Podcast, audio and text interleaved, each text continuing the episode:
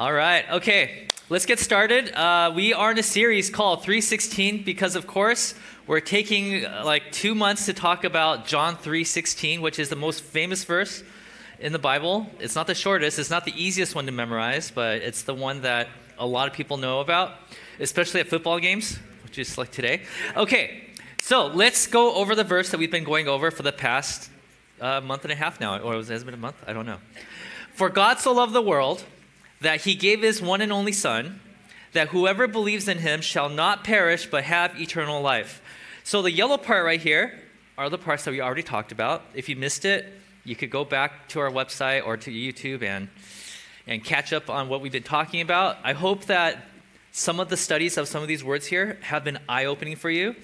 Like the one that's like that just you know, because I thought I was familiar with this verse, but when we went over the word one and only son, I was floored right? Because I'm like, yeah, what does that mean that he's his only son, right? And turns out, only son, you know, usually a father and a son, father's older, son's younger. But if they're both eternal, how do you determine who's the father and who's the son, right? Turns out there's a lot more to that, and we talked about that last week.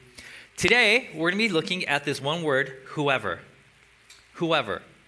Now, every week I do this because I went to howtomakeyourpastorlooksmart.com and I found out that talking about Greek words and Hebrew words makes the pastor look smarter. So here is the Greek word for whoever. Uh, this is, if you guys know Greek, this is pi, alpha, right? Um, this is pas, P-A, pas. This is how you pronounce it, pas, okay? And the word pas does not mean whomever. It means like every kind of. It means every kind of. It means every kind of, like everything, all. The word all is the word pas, all. Okay, so when the verse says, God so loved the world, he gave his only son that all, everybody, no limitations, any breathing being, right, fits into this category. Which begs the question did Jesus really mean every kind of person? Every single person? Right? There must be that somebody in your life, maybe an enemy, maybe a political figure, that you're like, yeah, everybody except, I don't know about that guy, right? Or maybe a leader of another country, you're like, that guy, seems to play dirty. I don't know. Or maybe that, you know, or maybe that person who lives a lifestyle that I don't agree with. Maybe that person, right? But I know people like me, we are usually in the in crowd, right? That's when Jesus said that he loves all people, he means us. He's using hyperbole here, probably, right? When he says all, he's talking about the people that I agree with, that I think should be let through the gate, right? Well, what we're going to do, you already know I'm being facetious here, right? So, what we're going to do is we're going to be looking at three passages today. First one's going to be in the Old Testament. And then we're going to be looking at the New Testament, which is a story. If you read the New Testament version of the story, and if you lived back then, you'll have been like, oh my gosh, that reminds me of the Old Testament story. So those, these two stories are meant to be read together, or one is supposed to re- spark that reminder of the Old Testament story. And then the third passage we're going to look at is basically the whole book of Acts. But I know you guys are familiar with Acts because we took about a year and a half to go over that book with you. So I'm going to give you a quick overview of Acts. Hopefully, by the end of this sermon, you understand that when Jesus meant every kind, he meant like all, like everybody. Doesn't matter if you hate this person, it doesn't matter if you disagree with the way this person's living, it doesn't matter their sexuality, it doesn't matter their race, it doesn't matter anything. It's like all people are included. So let's start with the Old Testament passage. We're talking, uh, we're, we're going through the book of Numbers today. And in this passage in Numbers, there's a character named Moses, okay? And Moses pulled out all these people from Egypt out of slavery, and now they are in the middle, middle of a desert, and people are like, What do we do? What do we do? What do we do? Moses is like, Don't worry, God has spoken to me. I'm the guy, the mediator. I'm the guy that's going to help you get through the desert. But God's not just interested in getting you from point A to point B, He's also interested in making sure that you are a person a tribe, a nation of people who know how to behave like you are the people of God, right? Now, in this long journey, there's like thousands. Like, we're not just talking about tens of thousands. We might, some scholars think there's hundreds of thousands of people in the desert now. They're traveling, and of course, you know, every once in a while you'll pitch your tent and you know, you get in your neighbor's backyard, you know, a temporary backyard or whatever, and you get on each other's nerves, right? And when you get on each other's nerve and you think that you're both right, who's going to resolve this matter for you? So at this point in the story, Moses is appointed as judge. So the people come to the tent where Moses is, where you know God's tent's right there. The camp where everybody else is living and is over there. Moses is hanging out with God over here. If there's an issue, you come up to Moses, and then Moses, acting as a judge, will say, Well, you're right, you're wrong, or Hey, you're both right, you're technically right, but you need to get along, so why don't you give him three sheep, and this person will give you a goat, and then we're all okay. Like, so he was playing the part of a judge. And that's a cool job, right? Except when you have hundreds of thousands of people, you eventually are like, ah, I, I just want to quit. You know, I'm not even getting paid for this thing, right? So um, that's the context here. And then eventually, Moses, he was a wife. His father in law, so his wife's dad, comes and visits Moses one day, and Moses looks like really tired. He has bags under his eyes, like, Father, I, father in law, I just can't do this anymore. And he's like, Well, let me tell you how you could do this. You, you're going to create a system, okay? Because you can't be the only person that's doing this. So you should gather around you like 70 elders, give them the authority, you know, like God's inspiration, and so they'll be able to make the proper judgment. And then you're like taking off your you know, burden, like you're sharing your burden with the people around you. And Moses is like, You are a genius. I'm not just saying that because you're my father in law, but I think you, this is going to work, right? That's the scene right here. Okay, here we go. Long intro. Sorry about that. Moses brought together 70 of their elders and had them stand around the tent. Remember, there's a camp over there where everybody's living, and there's this one big tent here where they believe God's presence dwells. He called 70 elders, and now they're all standing around the tent of God. Okay? Let's keep going. Then the Lord came down in the cloud, so the cloud comes upon the tent and spoke with them, and he took some of the power of the Spirit that was on Moses, on him, and put it on the 70 elders. It's like it just symbolizes that you're taking the authority of Moses that God gave him and it's being distributed to 70 people. Great idea, right? Now, while this is happening, I guess somebody's counting like one, two, three, four. There's supposed to be 70, right? I count 68. There's somebody missing. However, two men whose names were Eldad and Medad, of course, it's the dads that are not present in this story, had, sorry, bad joke, okay, had remained in the camp. Okay, so there's two guys who are still over there. Okay? They were listed among the elders, but did not go out to the tent. They don't tell you why, and we're not going to speculate why, but they just probably maybe forgot. I don't know. I said I'm not going to speculate, and that's what I'm doing. Okay, they're there for some reason. We don't know the reason, okay? This is the, okay, now, if you want to get the feeling what's happening here, it's like camping out to get tickets to a concert. Oh, like the Super Bowl. Like you're like, I, you know, we've been camping out, we've been out here for hours, and the line is moving slowly, and I see people cutting. This is so bad. And you finally get to the front and you buy the tickets, and you're like, finally, yes, I got my tickets. Seven hours of line waiting, totally worth it, right? But then you find out the people who are the two people who didn't show up, who didn't wait in line with you, they got tickets somehow too. Okay, this is what the story is. Let's keep reading.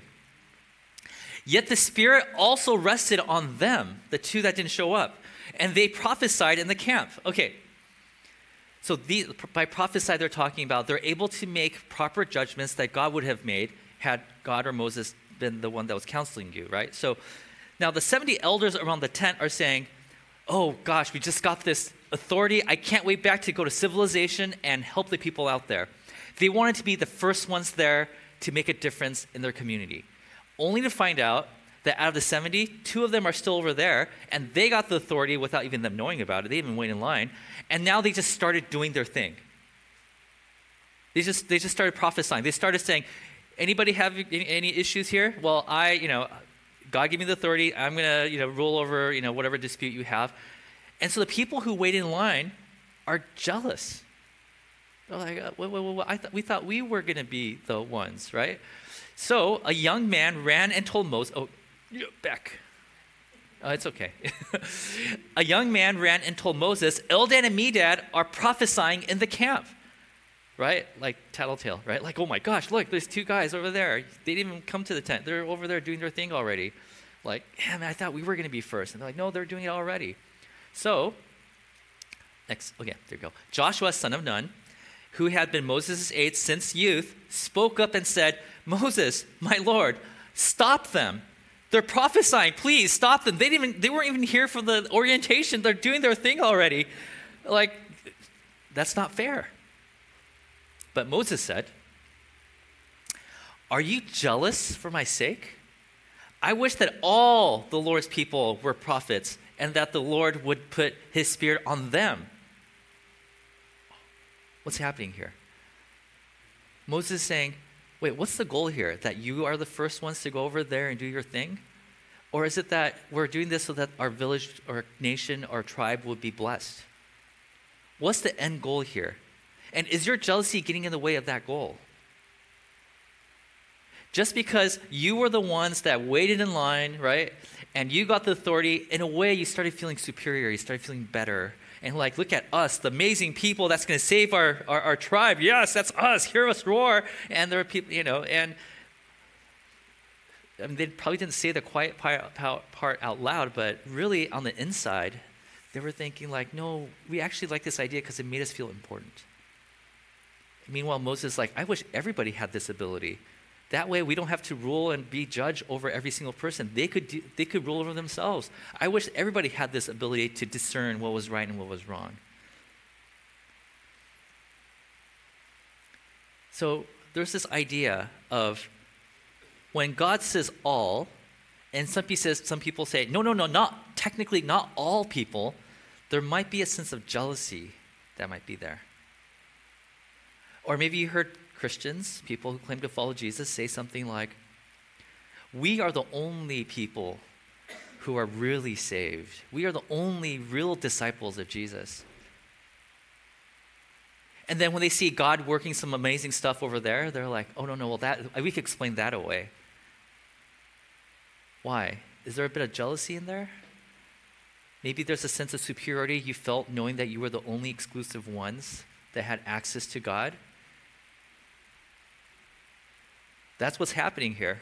So when God says all, and we say, no, not really, technically not all, we have to check our hearts and say, like, well, what is, why am I so defensive about this? So I promise you we'll go to the New Testament. In the New Testament, something similar happens, but this time it's Jesus, right, the Son of God, walking around this earth, and he has 12 disciples, okay? And Jesus, he's like about two and a half years into his ministry. His disciples have been following him for that long, meaning they haven't been to their home in two and a half years, right? They've been kicked out of villages, they've been yelled at, people have threatened their lives. So they've had a pretty crazy two and a half years. And at this point, Jesus is like, all right, guys, it's time to head towards Jerusalem because I'm about to get crucified, and that's how the story is going to end here on earth, uh, for me at least. And so, uh, let's do this. And the disciples are like, okay, but as soon as this is over, we're going to be like at the top of the chain, right? Like we're going to be Jesus' number one disciples, right? It's like, yes, let's go. And on their way, this is what happens. John, one of the disciples, says, Master, we saw somebody driving out demons in your name, and we tried to stop him. It's like, Jesus, we walk with you, we live with you, we, uh, we were persecuted with you, we starved with you. We, you know, we dealt with grief together. And You've given us authority to cast out demons, right? It's like, yeah. Well, there's somebody over there who's doing it, and they didn't show up. You know, they, they weren't with us the whole time. So why should they be allowed to do it? So we try to stop them, right, Jesus? Now, how did Jesus respond to that? And he's like, oh, by the way, the reason we try to do that because he is not one of us. Now, Jesus is like, well, let me get this straight. Casting out demons, the last time I checked, that was a good thing, right? right? Why are you trying to stop a good thing? Jesus' response Do not stop him, Jesus said, for whoever is not against you is for you. Why would you stop a good thing? God is doing something good. And we're like, what matters to us more than good things happening in this world is that we are the ones that cause the good things to happen in this world. And in a way, they get really defensive.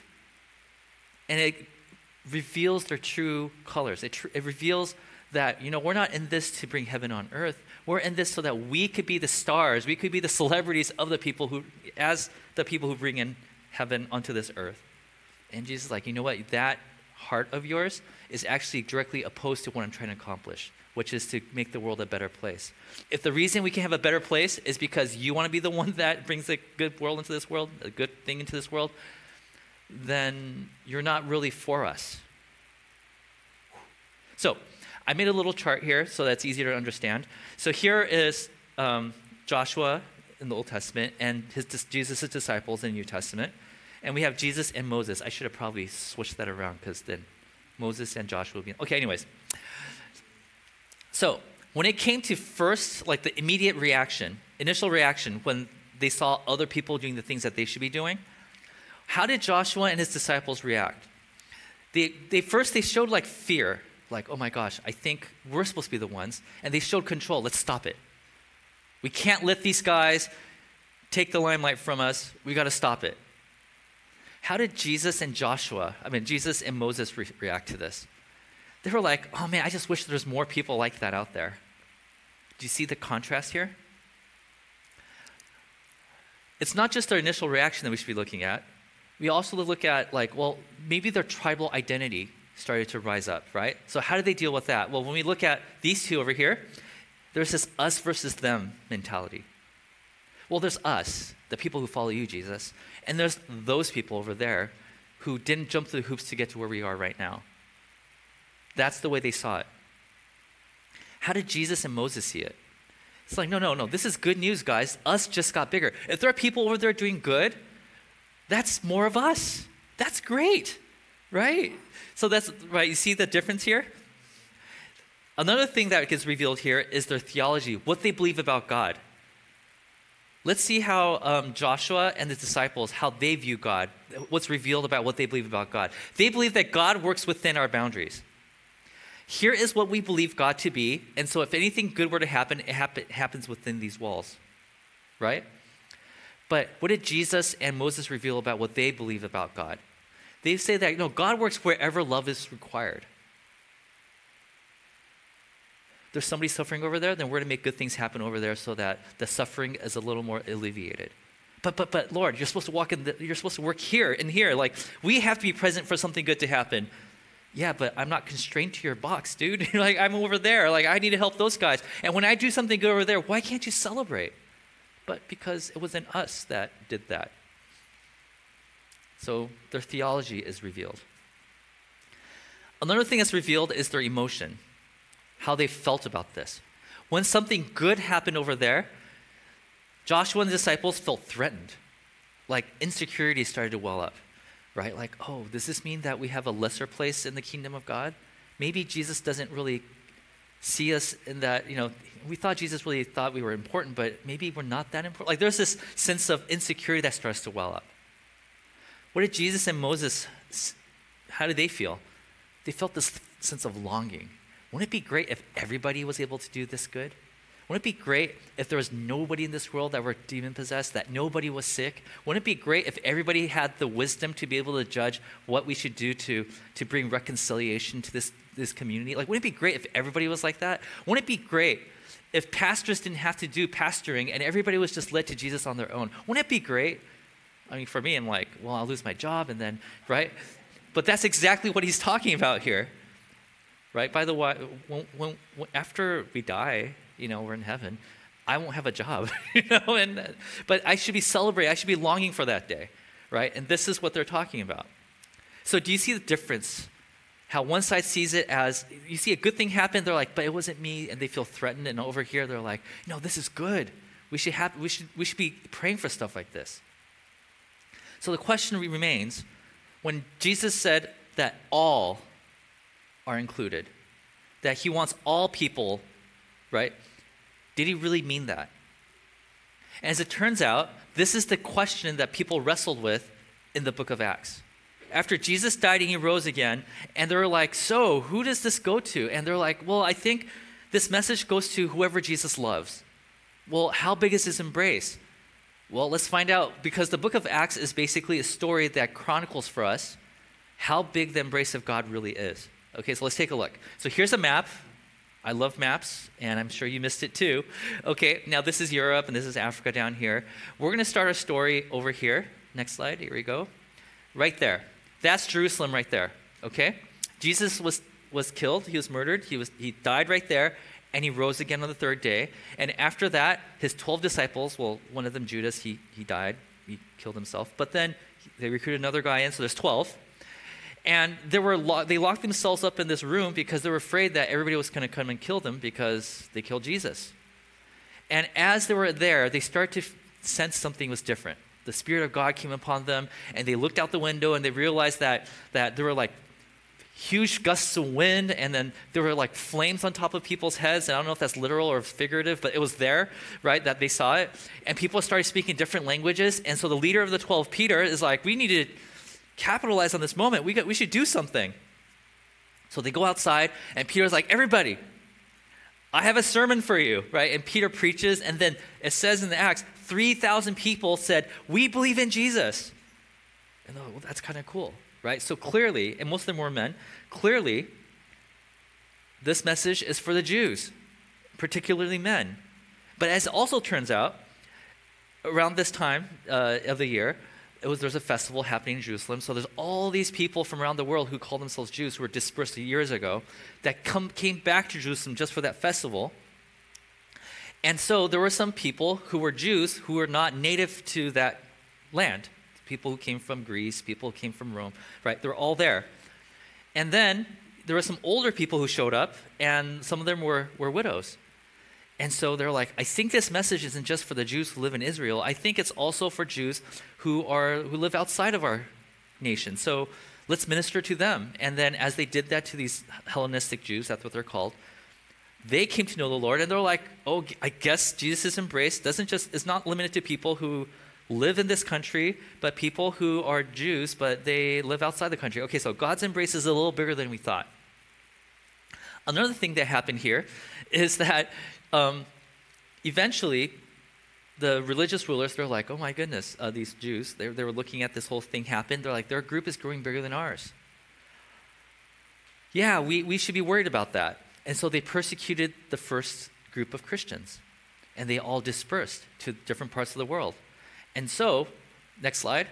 Over here, you can see some people went a little north. And that area in the north is called Samaria, which is like the, you don't want to go there if you're a good religious person, because this is where all the compromisers hang out. But one of, the, one of the people of Jerusalem who was dispersed, Philip, he travels north, and then he comes across this guy named Simon Magus. Magus means like magician or sorcerer. And he's like, clearly, when Jesus said all people, doesn't include that guy, right? And so, but he starts talking to him. And eventually, Magus is like, actually, I want to be a follower of Jesus too.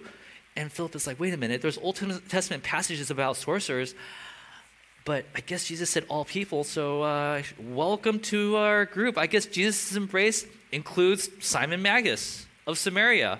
Welcome, right? And then all of a sudden, Philip was taken away and he reappeared in this place. And, and he sees this Ethiopian eunuch. Now, quick thing Ethiopians are from Africa, so they're way out, they're outside of the continent, right? And not only that, Ethiopian eunuch, eunuch implies that they were born male, but they were castrated at a young age for religious reasons. And so at that time in this world, they didn't really have a word for them. They didn't call them male or female. They had their own category.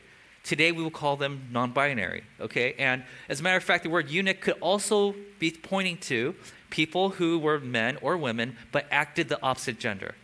So eunuch actually covers a big category here. And so here, here's Philip. It's like there's Old Testament passages that I think speak against this. So when Jesus said all, I don't think includes him. And then he, they, get, they, they start talking. And as they start talking, they realize wait a minute, this Ethiopian eunuch asked me if he could get baptized. And it's like, there's no pool here, sorry. And the Ethiopian eunuch is like, well, there's a pond right there. Can I get baptized there? And the line that comes after that is really interesting. He says, So what is keeping me from getting baptized? At that point, Philip could have quoted a bunch of verses from the Old Testament because there are verses about that. And Philip is like, Actually, Jesus said all. Anybody who wants to follow Jesus is welcome. So he's like, I guess, I thought, you know, his embrace was like Jews, but then it was like Jews from other countries. And, oh, I guess magicians. And I guess you too, Ethiopian eunuch, right? Like different continent, different, you know, like all those things, right? It's like you are part of God's embrace. Then all of a sudden, around this time, uh, um, maybe a little bit after this, in that place called the Jezreel Valley, which, next slide, it's a little bit up there, right? We're not moving that far out yet, okay? There was this guy named Saul. Saul has been murdering Christians, like straight up, like throwing stones at people, that kind of thing. And not Philip this time, but there's another guy named Stephen who was up there. Right? And then, oh no, actually, Stephen was a little more south, but like Saul killed Stephen. Um, but in Jezreel, there's this path that takes you to this place called Damascus. Okay, so in the Jezreel Valley, imagine if you're living there.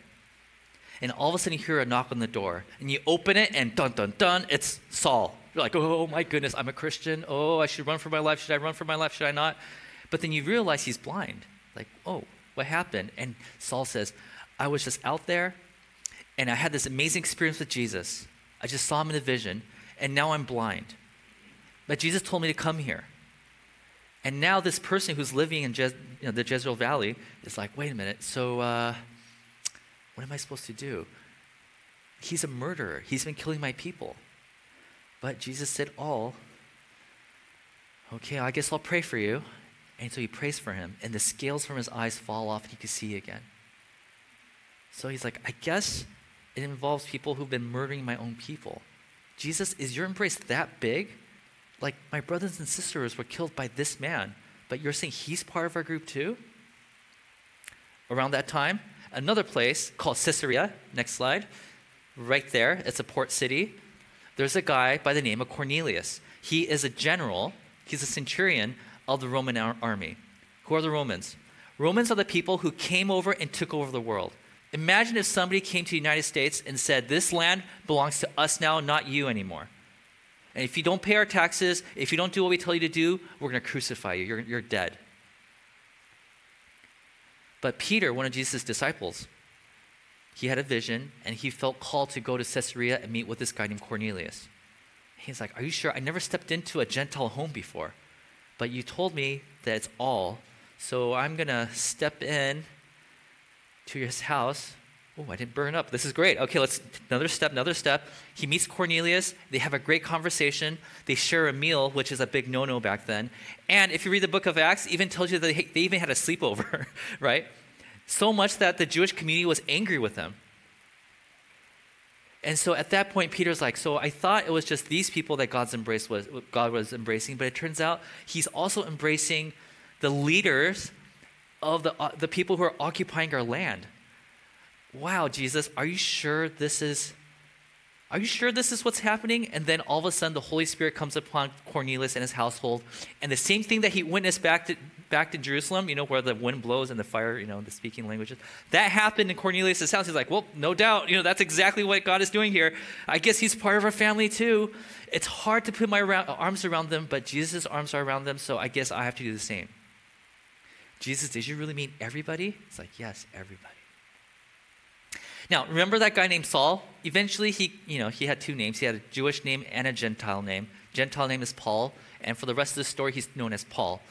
And so Paul, he eventually recruits these people. He found out that there's Christians around the Mediterranean Sea, right? We have Saul, who is you know, Paul, who is from a place called Tarsus. There's a guy named Barnabas, who is from this island right here. We have a guy named uh, Lucius, who's from here, you know, Africa area. There's a guy named Simeon who's actually from over here on the Western African area, which is outside this map, so I couldn't show you, right? But they, he recruited all those people. They all showed up that area right there, and they started the first multiracial church. And from there, they're like, oh, this is great. You know, we're going to bring heaven on earth in the city. This is cool. But you know what? This message needs to go out. Which one of us should go out? And then the, the other guys are like, Paul, we think you should go. You're the smartest guy here. You understand Roman and Jewish culture. You should do this. So, next slide. Paul goes out and he starts p- talking about Jesus to all these places, places that Jews would never go. But because Paul was convinced that when Jesus said all, he meant all. When he said pas, he meant yes, that means every kind. He goes out there. Now, the reason why the last dot I put up is right here, for this slide at least, is because this is a place called Thessalonica. This is the the, the area that connects Asia Minor to the rest of Europe. And he's like, this is so crucial that we plant a church here. Why? Well, because this is where all the trade happens. Okay, but there's a problem. The problem is when he starts this church in Thessalonica, there's only women. And Paul's like, in my tradition, because Paul used to be a rabbi, in my tradition, only men are allowed to start religious organizations, start synagogues. But he's like, what? Jesus said all. Thessalonica is the first church that was founded by women. And then he's like, all right, you got this right, women? It's like, yes. And like, okay, I'm gonna keep going. So next slide. So he goes on and he goes to Greece, right? He's entering into a territory where it's like there's a lot of gods and goddesses. They're like, where I came from, there's like one god, right? Here, there's like a pantheon of gods. It's like, oh. And he goes in there and he talks about Jesus, and more and more people are like, yes, we want to be a part of this. And then eventually makes it to Rome as a prisoner.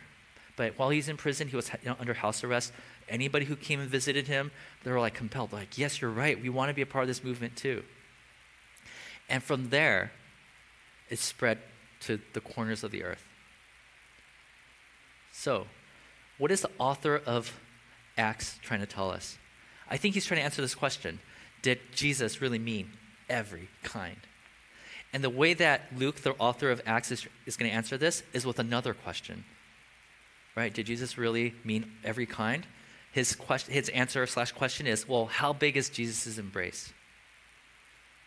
Did he really mean all? Or did he just mean, you know, all in terms of like the people that you thought were all, right? Because remember, these people in the first century, they were being stretched. Oh, come on, these are the people who persecuted us. These are the guys who took over our land. These are people who took our women, or these are the people who took this and that and took our money, and we were poor because of, right? It's like, no, them too. It's like, oh, I got to force myself to love these guys because that's who Jesus loves too. And they expanded and expanded. They stretched and stretched. The first century church grew because of their unconditional love. Now, I thought there was this really cool illustration, and I don't know, maybe it is, maybe it's not, but I'm going to share it with you anyways. But um, C.S. Lewis wrote the Narnia series. Are you guys familiar with Narnia? I heard they banned those books in Florida. Is that true? Oh my goodness. Okay. If you're watching from Florida, no one's watching from Florida. Okay. okay. Unless you are, welcome then. Um, this, uh, so I haven't read all the books yet. I want to, but there's like the witch, the wardrobe, uh, the lion, the witch, and the wardrobe. Is, did I get the order right? Okay. So in that story, there's there's um, Aslan, who is the lion, who is, is the God character. He's the Jesus character in, the, in these books. And there's four kids that go into the wardrobe and they come out the other end and they see this magical world. The youngest one is Lucy, and they met Aslan in that book.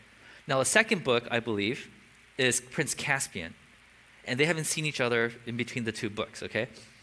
So in Prince Caspian, Lucy sees Aslan for the first time since the first book. And this is their interaction, and I love the way that C.S. Lewis writes this. Aslan Aslan? Aslan. Aslan. Oh, I don't know how to say it. Okay, Aslan, said Lucy. You're bigger. Like, oh, God, you grew. well, that's because you are older, little one, answered he. And then Lucy's like, wait, wait a minute. He said, uh, like, not because you are. Like, you look bigger, Aslan. It's like, well, I'm not really bigger. It's because you're older. It's like, wait, you're not bigger because you're bigger? It's like, no, I am not. And this is my favorite line. But every year you grow, you will find me bigger. I love the way that C.S. Lewis worded this because here's the thing when you are a new Christian, it's very common to think that God's definition of all is actually pretty small. But as you mature in faith, as you become more and more in love with Jesus, as you start to discover that God's love stretches beyond the church, beyond Christians, beyond your ideologies, beyond your tribe, beyond your nation, beyond um, what you find to be comfortable. The more you grow into your faith, the more you discover that God's love is so big that it makes you uncomfortable. A clear sign of maturity in your faith is when you see God working in groups outside your tribe, especially in your enemies. And looking at that and say, I need to celebrate that, even though I don't like those people, right? Like, I don't agree with that, but God loves them and God is working there. And be able to identify that. That is a true mark of maturity. The deeper you grow into your faith, the more you mature, the bigger you see God, the bigger you see His love. So, the question I want to ask you guys what keeps us from embracing every kind? like the way that Jesus embraced every kind. When you become like the gatekeepers, he meant all people, but not people like you. You have to ask yourself, what, what is it that's making me do that? In the case of the people in the desert, it was jealousy. For Jesus' disciples, it might have been insecurity. Yes, I know, Jesus, you love those people, but not, no, no. what could it be? If there's anybody just feel this tugging to just push out, saying, You're not part of God's kingdom, what is it? What's causing you to redefine the word all? Redefine the Greek word pas, every kind. And whatever it is, we need to repent of that. Amen? All right, let's pray.